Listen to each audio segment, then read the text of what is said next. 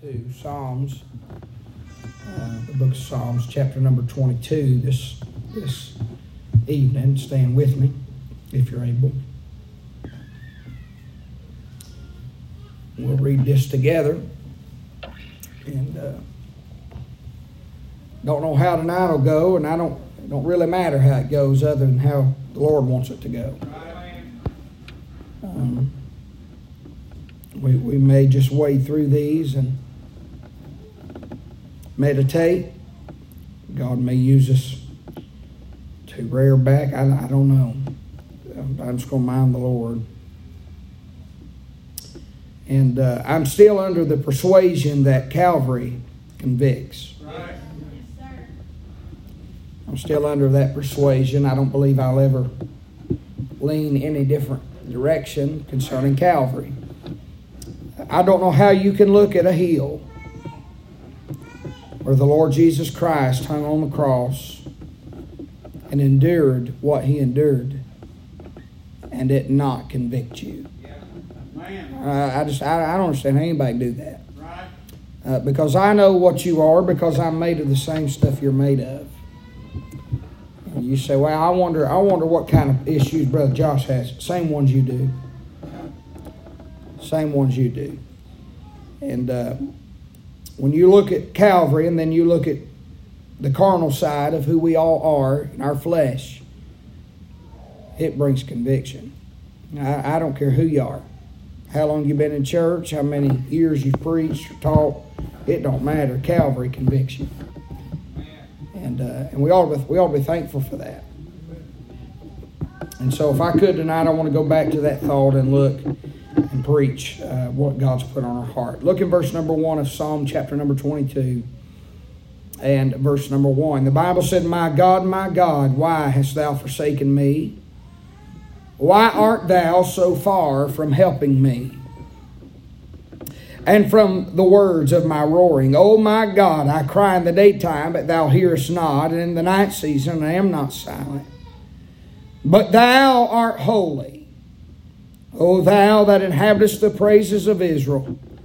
Our fathers trusted in thee, they trusted, and thou didst deliver them.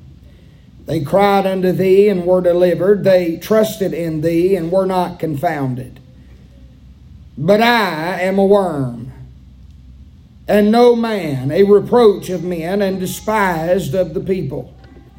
All they that see me laugh me to scorn. They shoot out the lip. They shake the head, saying, He trusted on the Lord that he would deliver him. Let him deliver him, seeing he delighted in him. But thou art he that took me out of the womb. Thou didst make me hope when I was upon my mother's breast. I was cast upon thee from the womb. Thou art my God from my mother's belly. Be not far from me, for trouble is near, for there is none to help. Many bulls have compassed me, strong bulls of Bashan have beset me round. They gaped upon me with their mouths as a raving and a roaring lion. I am poured out like water, and all my bones are out of joint. My heart is like is like wax. It is melted in the midst of my bowels. My strength is dried up like a potsherd, and my tongue cleaveth to my jaws, and thou hast brought me into the dust of death. For dogs have compassed me, the assembly of the wicked have enclosed me. They pierced my hands and my feet.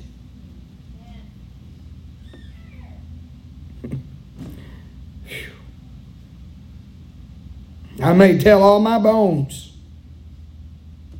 They look and stare upon me. They part my garments among them and cast lots upon my vesture.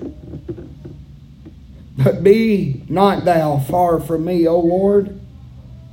O my strength, haste thee to help me.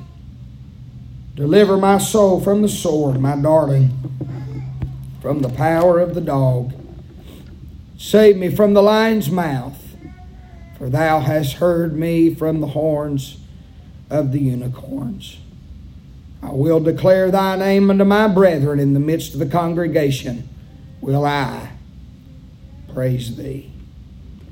Again, tonight we're, we're going back to the psalmist David. And we are we, we, we see a, a clear image, a clear picture Calvary, and we, we see we see we see Calvary.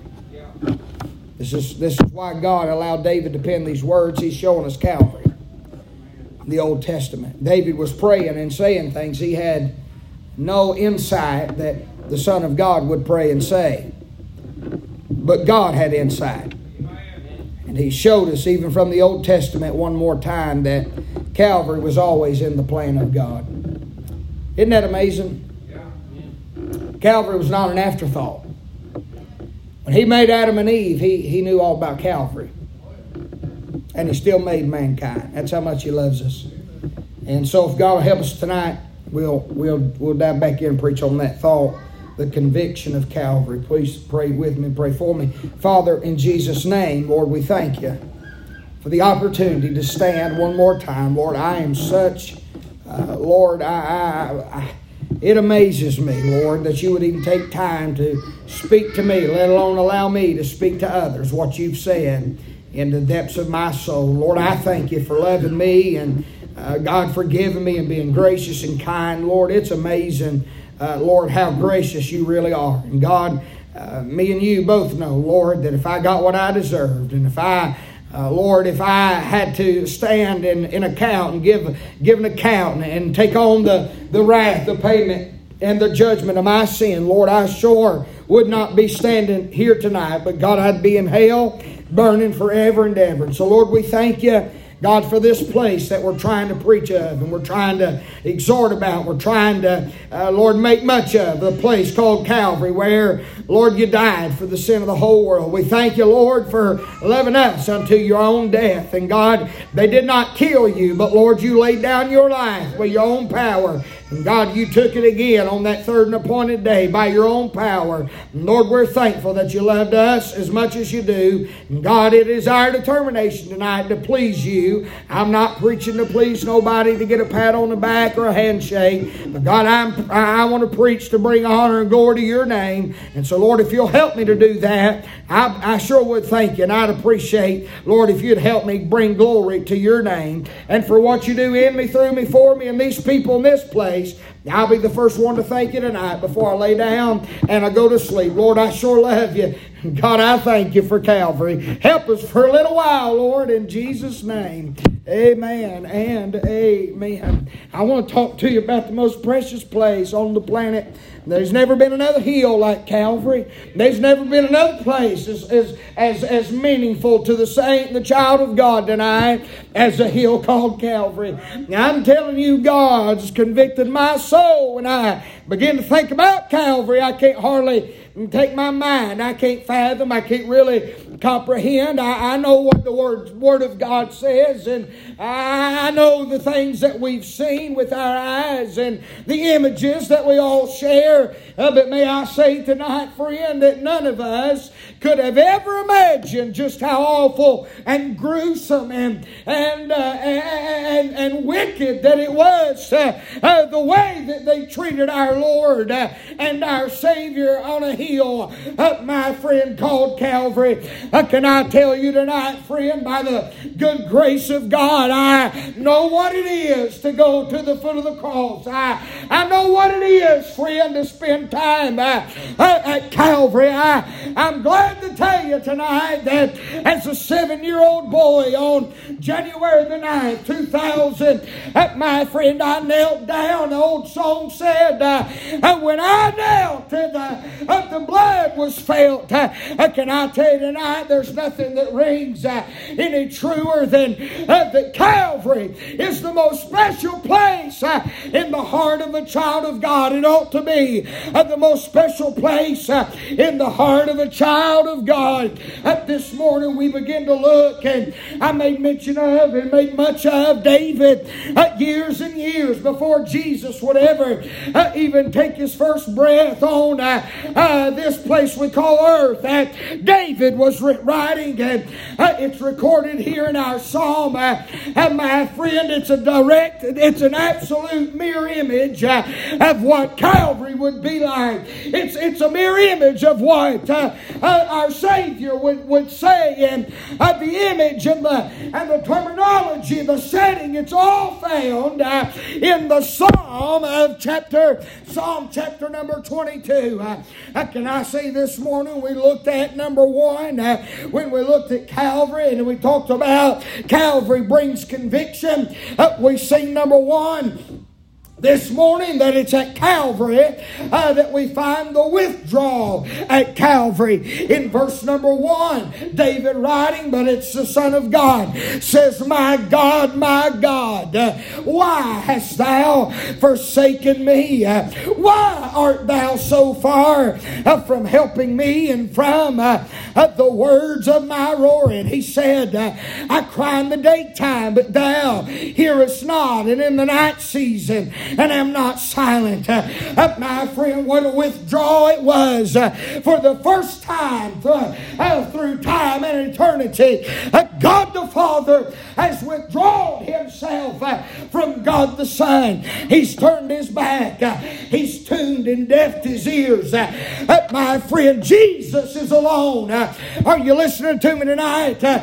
Jesus is alone on the cross. that should have been me, and that should have been you. Uh, uh, but Jesus was willing uh, to stand in our place and to take our sin and to pay our price, to feel God the Father withdraw from him. Uh, Jesus, my friend, uh, didn't deserve one ounce uh, of what he experienced at Calvary. Uh, but ain't you glad 2,000 years later, uh, my friend, we can all lift our hand, uh, lift our voice, and our heart still skips a beat when we realize that it was Jesus that took our place at Calvary.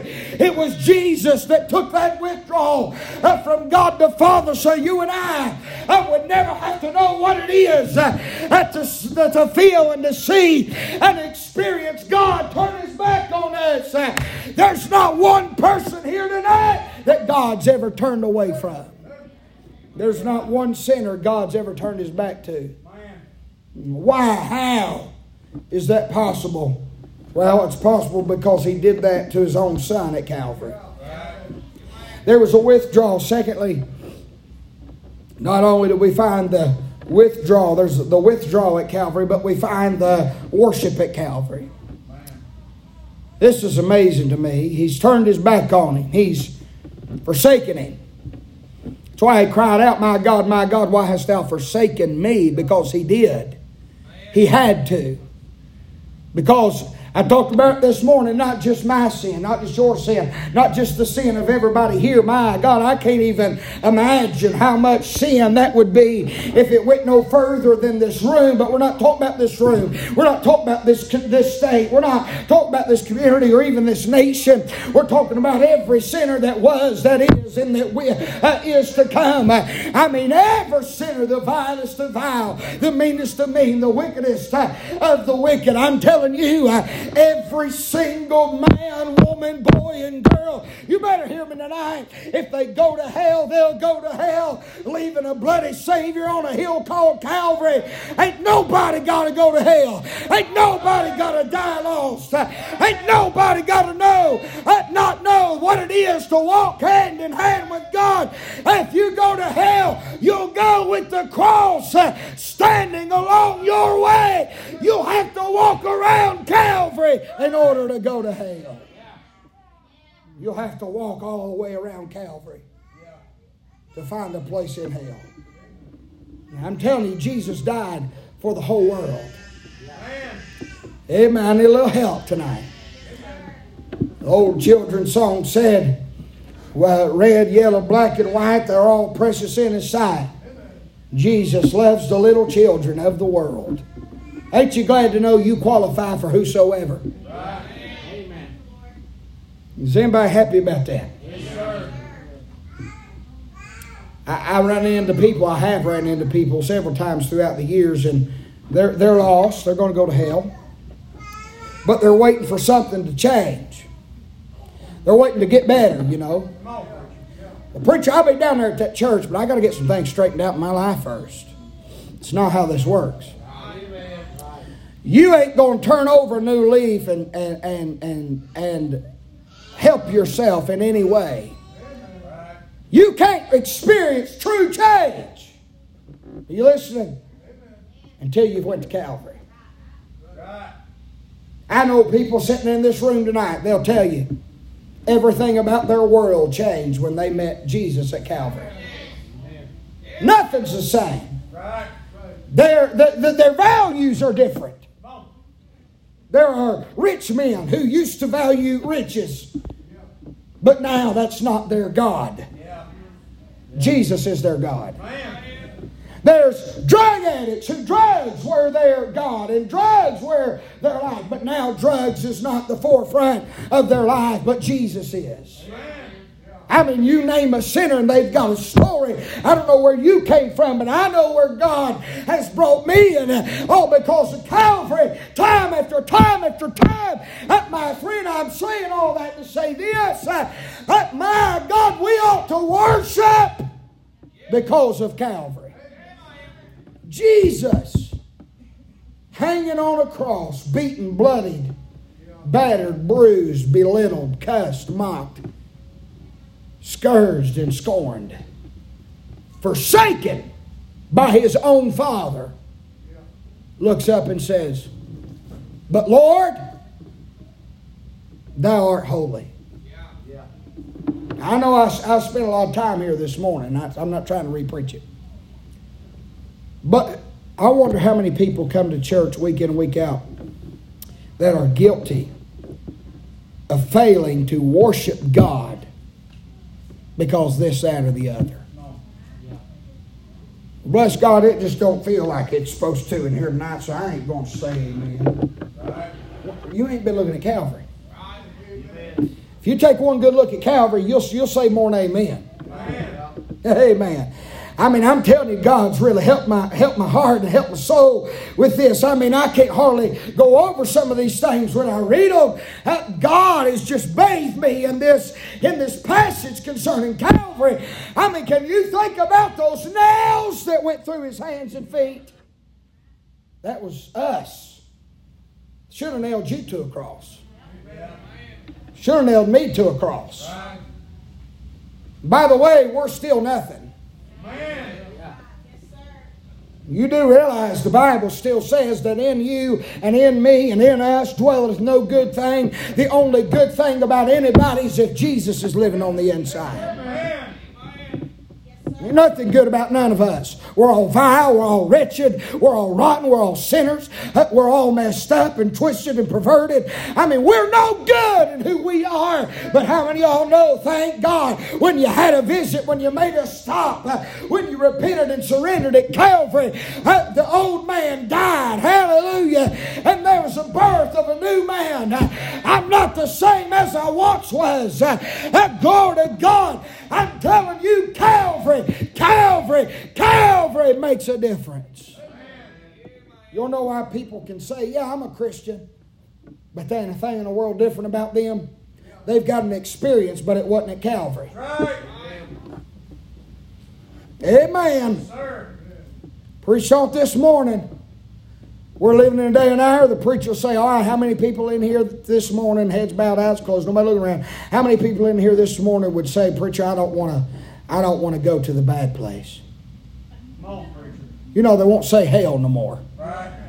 Hell's a Bible word. Amen. Hell's a place. Amen. Hell's a place. If you don't want to go to the bad place, raise your hand. They'll raise their hand and say, okay, all you got to do is say this. Repeat after me. Lord, I, I'm a sinner. Half of them probably don't say that. God, please forgive my sin. I trust you as my Savior. In Jesus' name, amen. They'll say, all right, who prayed that prayer? Of course, everybody prayed the prayer. So they'll get a number and they'll bring them all up front, give them a Bible and a t shirt and a, and a, and a gift card to Mr. Gatti's. So they can go to their minutes and get on Facebook and, and type up that we've had we had 45 saved this Sunday. Amen. And 30 of them got saved two Sundays ago. Yeah. Help me somebody. By the way, we don't believe that either. But anyways. And they're, they're, they're, they're, they're clinging to a profession, but they've never been to that place. Let me tell you something, sinner friend. You ever fall on your face at Calvary, you won't leave the same way. You can't see an innocent man dying in your place, carrying your sin, taking your beating, taking, taking your cussing, taking your spitting, uh, taking everything that you and I deserve, and him taking it and putting it upon himself and doing it in our place. You'll never see the Savior hanging on the cross of Calvary without finding and feeling conviction of the Holy Ghost. A lot of people claim to know Jesus, but they never been to Calvary. Let me tell you something. When we're on this side of the cross, you can't know Him any other way. That's the first place you ever encounter Jesus. Hello! Y'all believe your Bible, don't you? How many people you see every week on Facebook praying? They might as well they might as well go down there to the Chinese restaurant Set Indian style, put the fingers out like this and talk to Buddha. That's right. I'm not being, I'm serious. Preaching right. That's what you might as well do. These people don't know Jesus. They've never been to Calvary. They've never been to church, and they're praying. Who are they praying to? It ain't the God of the Bible. Man. Because he can't hear the prayer. The only prayer that the God of that Bible hears that comes from the lips of the sinner is, Lord, have mercy on me. Forgive me. Cleanse me. Save me. I'm going to tell you, uh, uh, you, you don't know Christ if you've never been to Calvary. You don't know who Jesus is. That's the first place you got to go to meet him. It's Calvary. We're, we're, we're on this side of the cross. There was men, there was multitudes, there was there was there was maids, and uh, there, there, there, was there was mighty men of valor and war that, that, that had met Christ before Calvary. But you and I, after the cross, there's no way to meet him without stopping at Calvary. Yeah. That's where you're going to find Jesus.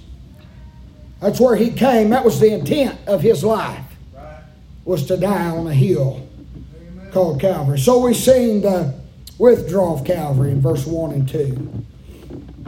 We've seen the worship of Calvary in verse number 3 and 4 and 5. And then this morning we spent the remainder of our time looking at the worm of Calvary. Verse 6 said, But I am a worm. Did you realize Jesus became lower than a man? A little I'm talking about an insignificant, nobody thinks nothing about something you step on and wipe your shoe off. A worm.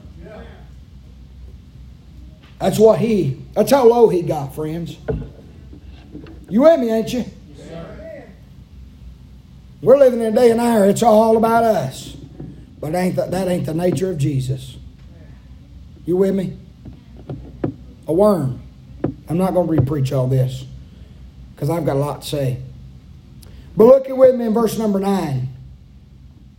All this is coming from Calvary. Verse number 9, he said, But thou art he that took me out of the womb. Thou didst make me hope when I was upon my mother's breast. I was cast upon thee from the womb. Thou art my God from my mother's belly. I not only want you to see the withdrawal of Calvary and the worship of Calvary and the worm of Calvary, but now we find the witness of Calvary. And I say it is here we find a, another clear cause for conviction from a hill called Calvary. Can I say, despite all the torment and the sorrow that our Savior has endured, uh, my friend, it's amazing to me. It convicts me uh, that despite the beating, the cussing, uh, despite the torment, uh, my friend Jesus at Calvary is still being a light and a witness for his Father. How many y'all, quote unquote, I'm as guilty as you, so I'm preaching to the choir. Well, preacher, I'm sorry, I just lost my testimony on that one. I think we do that a little too much. Is anybody going to help me?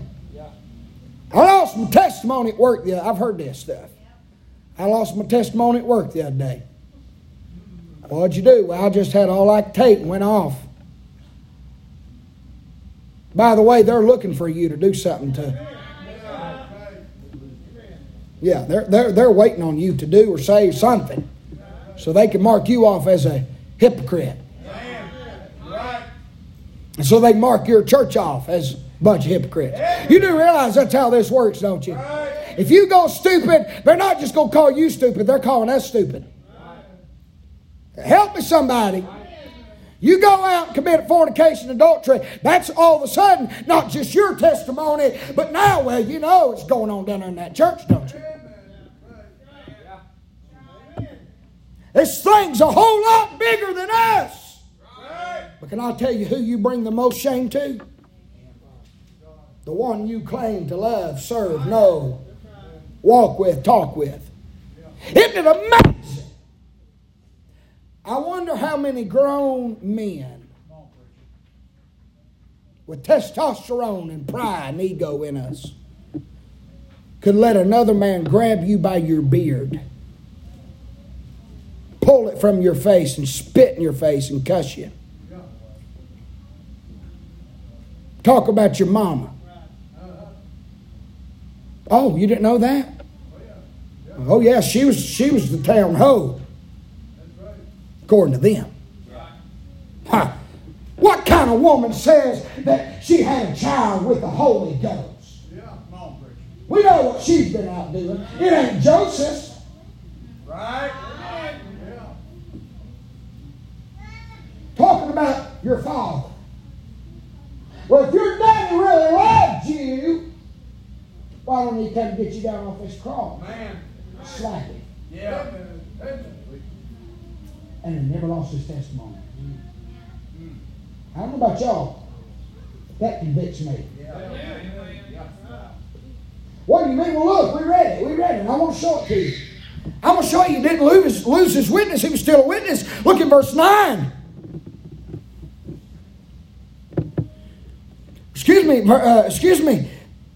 Look at verse 7. All they that see me laugh me to scorn. They shoot out the lip. They shake the head, saying he trusted on the Lord. They would deliver him. Let him deliver him, seeing he delighted in him. And he said, But thou art he that took me out of the womb. Thou didst make me hope when I was upon my mother's breast, and I was cast upon thee. Up from the womb thou art my God from my mother's belly. Be not far from me, for trouble is near, for there is none to help. You know what he says? Does he cuss them back? Bible say he opened his mouth. Did he try to defend himself? You know what we do when, when somebody says, Well, I'll tell you one thing right now, that Caleb Rose, he, he claims to be a preacher, he ain't no preacher. You don't know the first thing that you are tempted to do is go prove to them that you are who you say you are. They went as far to take his robe off, gamble over it, put it on, put a crown on, prance, prance around, proclaim to me. They, they went as far to make a superscription. Yeah. Uh, right. Mocking yeah. him. Amen. Three languages. King of the Jews, which he is, yeah. which he was. Yeah. It over his head. Said, Oh, you want a crown, don't you, King? Let us give you one. Thorns. Yeah. That would sink into your brow. Not one time. You realize he could have snapped his, he could have thought. He could have thought big man blind. Oh, oh, and blinded them. But he didn't. You know who he you know who got every bit of the glory at Calvary? God the Father. I'm telling you, this has convicted me. He said, okay, they walking by, they're laughing at him, they're mocking him, they, they, they, they, they spit on him and beat him. And he said, Okay, Lord, now you've been my God from my mother's womb. Yeah. I wonder how many of y'all would be naming and claiming. Yeah. Having to endure what our Savior's enduring. Yeah. His thoughts are still on the Father. Can I say in his witness, he he's got a few things, Brother Shelby, and man that's that's preaching. I'd write it in my Bible if I was you. I ain't telling you what to do, but I would. Uh, uh, here's the here's what the witness is. Christ uh, leaves this witness at Calvary. Number one, he leaves the witness that he was delivered. Look at verse number nine. He said, But thou art he, uh, excuse me, thou art he that took me out of the womb. Uh, uh, can I say, uh, uh tighten a picture right here from Calvary? He kept this testimony that he had been born. May I say, it ought to be our job to keep our witness and our testimony. It convicts me to keep my witness uh, to the world that not just that I've been born, but that I've been born again. My friend, uh, his witness was God, you birthed me into this world. I'm still banking on you. You know what our witness ought to be as children of God? You've birthed me into this family. I'm still leaning on you. They hate me, coming against me, taking what I got, stealing from me. Uh, you name it. People can do people do anything to hurt you. They'll do anything. Set you up, fraud and defraud you for things that you've not even done. What do you do? Bless them out? Say, Lord, you're my father. And I know that because I got a birth. Y'all with me, ain't you? I know it's a little different tonight, or that tonight it was morning, but it's still good. Amen. Now I want you to see this Bible outlines itself. I've been asked a thousand times, how do you get them outlines? I don't get them. I just speak them. They're already here. No new revelation. What's the witness? He tells us in verse 9, he said, Thou art he that took me out of the womb. Not only is his witness uh, Christ the witness at Calvary concerning he, uh, this, he was delivered, but secondly, we find that he was developed. Look in verse number 9. Thou didst make me hope when I was upon my mother's breast. You know what a mother's breast? Developing a baby. Right. What that's what the breast of a mother's for to an infant. Is to develop that child. I don't know this to be a fact, but they say that, that, that that's, the, that's the best thing you can do for a child. It develops them the quickest. It forms their minds and their bodies and it forms their brain and it, and it, and it, and it don't set them back or it's, it's supposed to be the safest. And I would imagine it would be considering God's the one that done it. It's for the development or the growth. Come on, somebody. I got a little girl, she's on a bottle. One of these days, we, we started to give her a little other uh, things. One of these days she's not going to take a bottle. But it was that bottle for that first however long that developed her.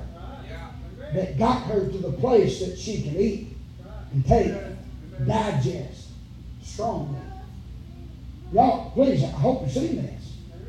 What a witness! I'm convicted by his witness because when he was at Calvary, he left the witness that not only uh, that he had been delivered, he talked about his birth, but he's been developed.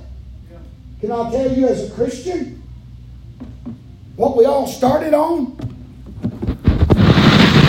Some of y'all just ain't clicking up. Paul talked about this being the sincere milk. Can I tell you one of the greatest witnesses that you'll ever leave, uh, leave in this life that you live? Is not that you got saved. All kinds of people get saved, they're shooting stars. They burn real bright for just a little while and then they fizzle and fade out. I don't want to be a shooting star. I want to be one of them that's in. I want to be one of them in the Big Dipper. I don't care when it is, what it is, if the weather's nice, pretty, what time of year it is. You go out there and them babies are where they've always been. They're set, they're put, they're, they're, they're, they're steady, they're consistent. I don't want to be a shooting star Christian. How do we get where we don't fizzle out, fade out? You've got to develop. You've got to mature. You've got to grow. What a testimony. Our Savior shows us He left a witness that not only was He delivered a type picture of our born again experience, but then He was developed a type picture of our spiritual growth and maturity. He said in verse 9, He said, Thou didst make me hope. I was upon my mother's breast. Verse 10. He said, I was cast upon thee from the womb. Thou art my daughter from my mother's belly. Can I say not only does Christ leave this witness that he was delivered and he was developed, but he was also dedicated. Verse 10. Anybody know what we do with babies? Around here, you've been around long enough, you know. Mom and daddies will come to me. We like to dedicate our young. Yeah. That ain't a Catholic church principle like the Bible principle. Right. We give Catholic Church credit for everything. Yep. That ain't Catholic Church, that's King James Bible. Can I tell you how they dedicated Jesus? Through the circumcision. Y'all ready? Under that Jewish law and custom, uh, my friend, to bring honor and glory and keep the covenant between God and man. They said, well, here's what we're going to do. Uh, we're not only, uh, not only we find he's delivered and developed, but he was also dedicated. He said right there in verse number 10, I was brought to you. I was given to you from the mother's womb. Amen. Can I say what a witness? Yeah. Convicted witness to me. Oh, he's endured Calvary. And he's still going back to his roots of God. Father, I know you're not listening to me, but Mama dedicated me all these years ago. That's the way I want to go out of this thing, man. Lord, I don't feel like I used to. I, have done been brought too far. Yeah. My mom and daddy prayed over me and said, Here, Lord, he's yours. And said, God, I want to be yours. That's what he's saying. What the King James Bible saying in verse number 10, that's exactly what he says. He said, I was cast upon thee. You know what that is? Amen. In other words, mom and daddy, throw me in, his, throw me in your lap, Lord. Yeah. I was given to you. Yeah. I was dedicated. What a witness that he left at Calvary. I want you to see these. I, have got all kinds of things here tonight. Not only was he dedicated, but he's also doubtless. Look in verse 10. He said, I was cast upon thee from my uh, cast upon thee from the womb. Thou art my God from my mother's belly. Can I say, from the moment of his birth, the world, the devil, the leaders, the politics, uh, uh, they were against him. Y'all remember what Herod done, don't you? Jesus just didn't find this crowd for three and a half years of his public ministry. You remember the, the biblical story, you know, what we what what we call, celebrate, whatever you want to call it, time of year, Christmas, when Jesus was born. Listen to me. The Bible said Jesus was born, as a star went up in the sky. The Bible said that the wise men were sent and they followed that star, and, and, and when they got there, they didn't want to return. I hope God you've read the Christmas story in the. Didn't want to go home, didn't want to return, and news got back that the wise men wouldn't be back to King Herod, that they found the, the real king, God's king, the Son of God, and Herod made a decree. Yeah. And killed all the firstborn. Where did Mary and Joseph have to take Jesus? It was prophesied that he would come out of a place that's a type, a picture, an image, a shadow of the world. Yeah. And none of them, them Jews could never figure that one out. How is our Savior going to come out of Egypt? Some of y'all ain't read the Bible. I can tell looking at you. This is like, hmm, know that. He came out of Egypt because Mary and Joseph were forced to Egypt to avoid Herod killing the firstborn in the tent to kill. You realize from the moment of his conception they was trying to kill him. This wasn't, this wasn't a matter of, oh, Jesus has done some miracles and we're ticked off. He's a blasphemer. No! The devil had his sights on him from his birth. But you know what Jesus said in verse number 10? We read, Thou art my God from my mother's belly. In other words, uh, I ain't doubted you before. You've never found me before, and I won't doubt now. Can Can I say what a testimony? You with me? What a testimony. The witness that Jesus maintained at Calvary ought to convict you. Can I say he did not whine on Calvary? He was a witness. He was delivered, developed, dedicated, and doubtless. This is where I really want to get to. We've looked at the witness of Calvary and the worm of Calvary. We've seen the withdrawal of Calvary, the worship of Calvary. And the witness now wants you to see the weight, the weight of Calvary. Look with me in verse 11.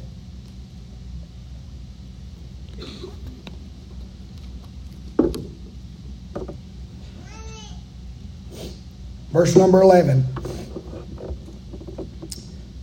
Bible reads, Be not far from me, for trouble is near. There is none to help. Many bulls have compassed me, strong bulls of Bashan have beset me round. They gaped upon me with their mouths as raving and a roaring lion. He says, I am poured out like water, and all my bones are out of joint. My heart is like wax, it is melted in the midst of my bowels. My strength is dried up like a potsherd, my tongue cleaveth to my jaws, and thou hast brought me into the dust of death. I'm not going to read on, we'll read it as we preach this point and we'll be done. I want you to see the weight of Calvary. Talk about Calvary convicts. If you ain't convicted by now, when you see the withdrawal and we, we find the, the worship, we find the worm, and we find the witness that Jesus was, is, left, done at Calvary. I, am I'm, not, I'm not talking about downtown when they, when they were holding up signs and marching around the tabernacle where he was teaching and preaching, protesting him. No, no, no, no, no, no. This is the day that all of the earth and all eternity changed forever, the most gruesome day this world has ever known. And he kept his witness, and he kept his worship. Is that convicting anybody? Despite the withdrawal. Now we see, to me, the hardest and most heaviest part of Calvary. It was the weight. Can I tell you, he was under pressure that you and I will never understand. Because he didn't just take our sin, he became our sin. See, he became everything for every man. And, and, and, and this, this, this psalm, it outlines some of that weight.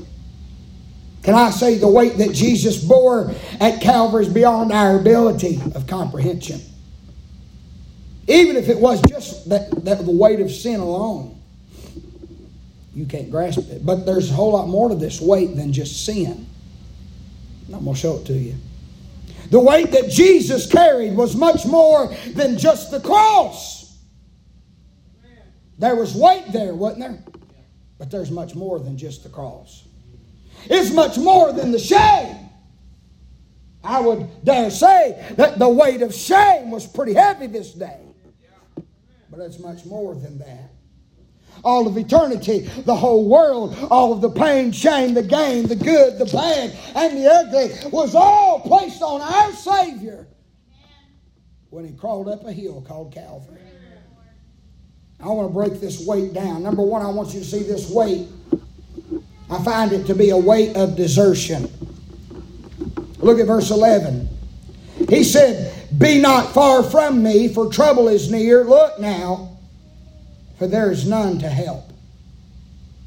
This is the weight of desertion.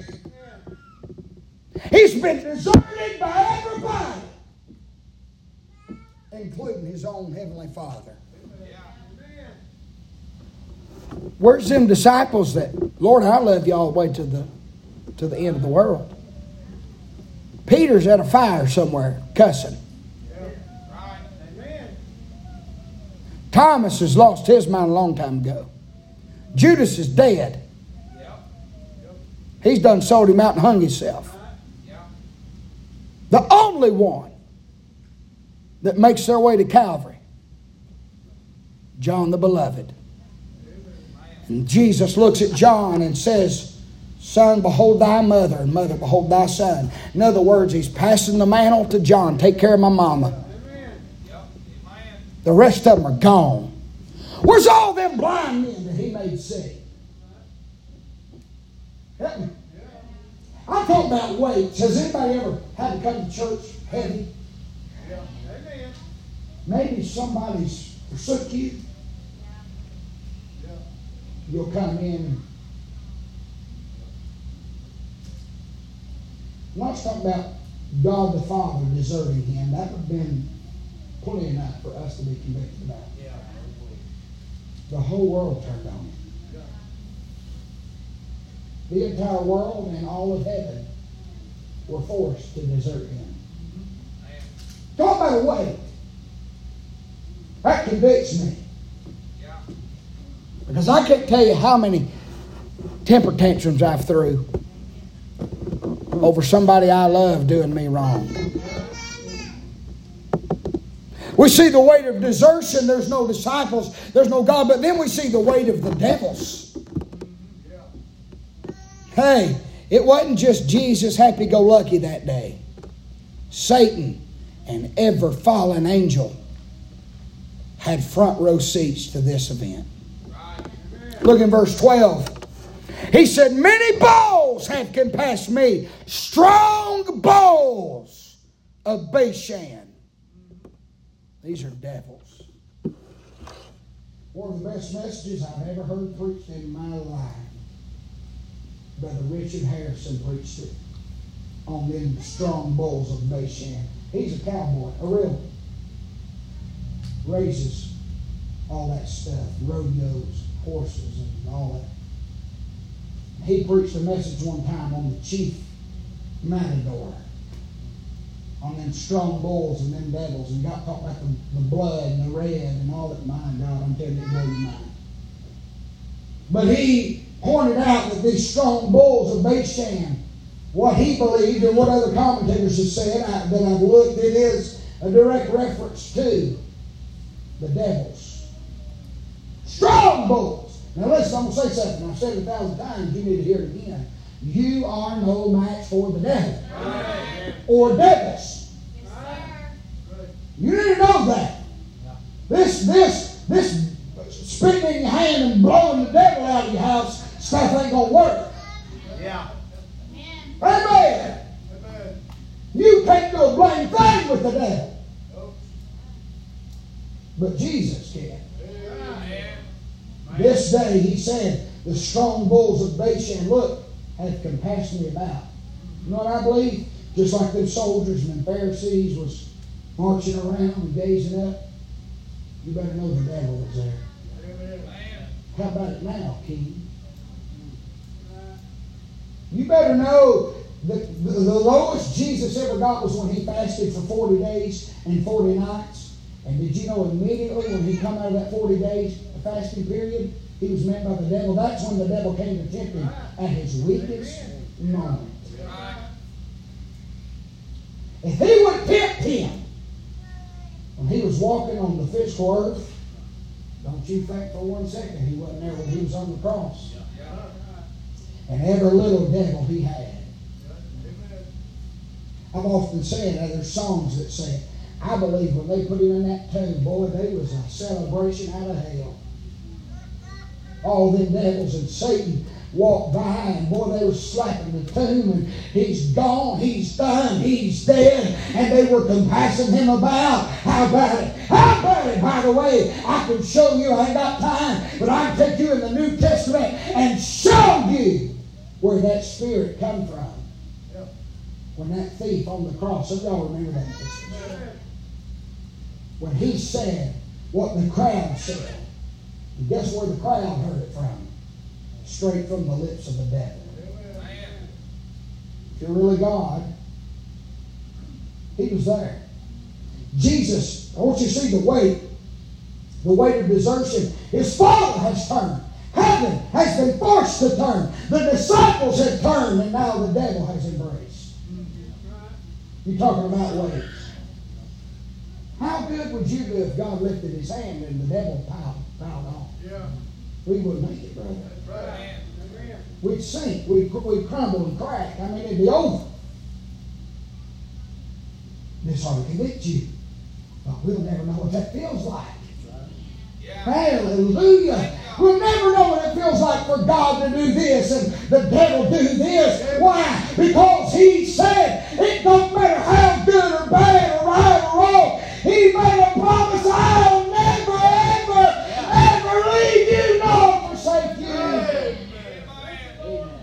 That convicts me. Amen.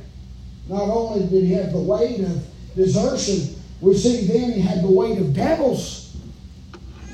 Then I want you to see the weight of dialect. Verse number 13, the Bible said, They gaped upon me with their mouths as a raving and a roaring lion.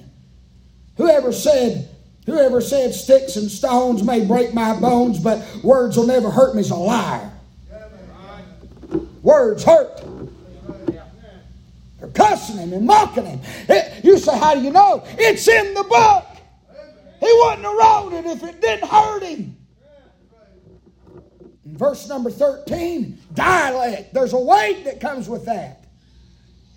Some of y'all still remember things that so and so said about you. It's been five or six or ten years ago, but it's still it's it's hurtful. Amen. Amen. He said they gaped upon me with their mouths. Not only do we see the weight of dialect, but right here is the, the biggest one. I'm done. Nine minutes, I'm done. Can I say this weight is compiled of many different forms of suffering? And the greatest weight that we find at Calvary is not only the weight of desertion, the weight of devils, and the weight of dialect, but I want you to think about the Son of God having to have an encounter and bear the weight of dying. This is something that God don't do. God don't die. He's has no beginning, has no end but yet he comes to die. And it's a weight. It's one he has to carry that he's never carried before. I want you to look in verse 14. This weight of dying, right here's more subpoints. Number one, it brought dissolution of his body. Look at verse 14. He said, I am poured out like water. All my bones are out of joint all prophetic, and all came to pass. His bones did come out of joint. None of them was broken because it said it was prophesied they wouldn't break, but they did come out of joint. Verse 14. He said, I'm poured out like water. Means he's emptied himself. There's nothing left. He said, all my bones are out of joint. Look here. He said, my heart is like wax. It is melted in the midst of my bowels.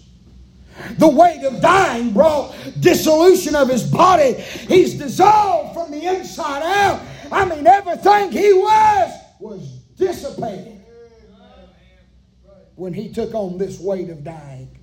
Not only under the weight of dying do we find the dissolution of his body, but what about the dislocation of his bones? This ought to convict you. Have any of y'all ever had to have one bone dislocated because of who you are and your sin? Hey, you're a sinner. Come here. I'm going to throw your shoulder out. Nobody. But all of his were. And they were because he took our place. He took on the weight of dying. We'll shout before we leave here now if you'll stay with me. The dissolution of his body in verse 14, the dislocation of his bones. What about the decrease of his heartbeat? Verse 14, he said, My heart is like wax. It is melted in the midst of my bowels. You know what he said? Some of y'all have said things like this before. I'm just so heartbroken. His heart was more than broke. It was crushed into liquid like wax. He said, My heart's like wax and it's pouring through my mouth. And he did every bit of that for you and me. That's part of the weight of death. The decrease of his heartbeat. Look here. Then I want you to see the drying up of his being in verse 15. The Bible said, My strength is dried up like a potsherd. And my tongue cleaveth to my jaws, and thou hast brought me into the dust of death. Can I ask you where mankind came from to begin with? Came from dust. You know, the Bible still says, you know, we came from dust and we'll return to dust. You know what Jesus is saying here? Mr. Death is fixing to open the door to me. I'm fixing to die. I'm fixing to know what this is. He, he's drying up. His mouth is parched. The Bible said his tongue clave to his jaws. Oh, and they seen he was thirsty. They gave him something to drink. It was just vinegar on the end of a sponge mixed with gall. Also prophesied. Talk about the weight of dying the drying up of his being. What about the driving of nails between his bones? Talk about the weight of dying, how he died. Verse 16. For dogs have compassed me, the assembly of the wicked have enclosed me. They pierced my hands and my feet.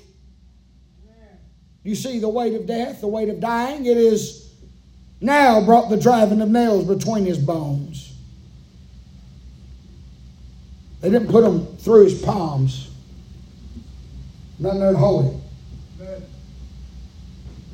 There's bones that you split right here. You hang on. I hate to make this analogy, but it's, it's all I got of this illustration.